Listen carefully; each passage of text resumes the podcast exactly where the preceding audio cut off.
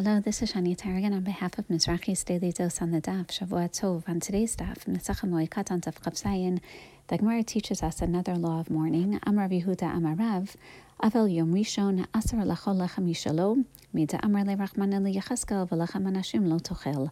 Rav Yehuda teaches us in the name of Rav that a mourner on his first day of mourning is forbidden to eat of his own bread.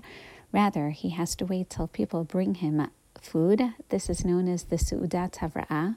And we learn this from Yecheskel Parachav Dalid, where Hakadosh Baruch Hu tells Yecheskel that Hashem is going to take away from him Mahmad Einecha b'magifa, his most coveted person in a magifa, and he's not allowed to mourn, and he's not allowed lechem anashim lotochel. He's not allowed to eat the food of other people, which, as we see, is the opposite of the normal practices of a mourner. Yecheskel is an exception to the rule, not only in the realm of nevuah, but here in the realm of mourning as well. And Yecheskel goes on to tell Am Yisrael that he spoke to them in the morning, and sure enough, who was his most coveted person? His wife. His wife dies in the evening, and he's not allowed to mourn. He's not allowed to accept the food that other people bring him. And when the people ask him, Yecheskel, why aren't you acting like a mourner? He says, This is a prelude to what HaKadosh Baruch Hu is going to do to you. Hashem is going to take away. HaKadosh Baruch Hu is going to take away the Beis of HaMikdash from you, your most coveted possession, and you're not going to mourn either. You're going to be so numbed by all the tragedy that you won't be able to express the mourning. And sure enough, as we see from here, this is the opposite of what an Avel, what a mourner generally is going to do or how he's going to conduct himself.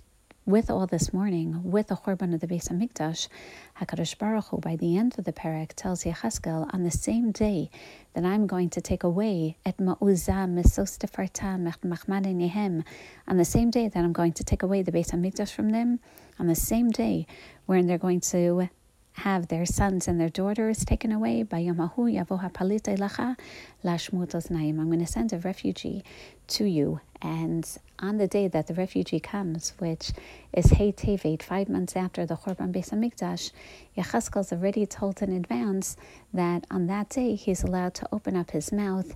He is no longer going to be a mute prophet, but rather be able to express words, words of Nachama, words of uh, continuity, words of inspiration for Am Yisrael. This week's Haftorah is an example of one of the Nevuot of Nachama with regard to the rebuilding of the Beis Hamikdash, and perhaps this also helps us appreciate what we see in the continuation of today's daf when uh, Rav also teaches us, Amarav Yehuda Amarav.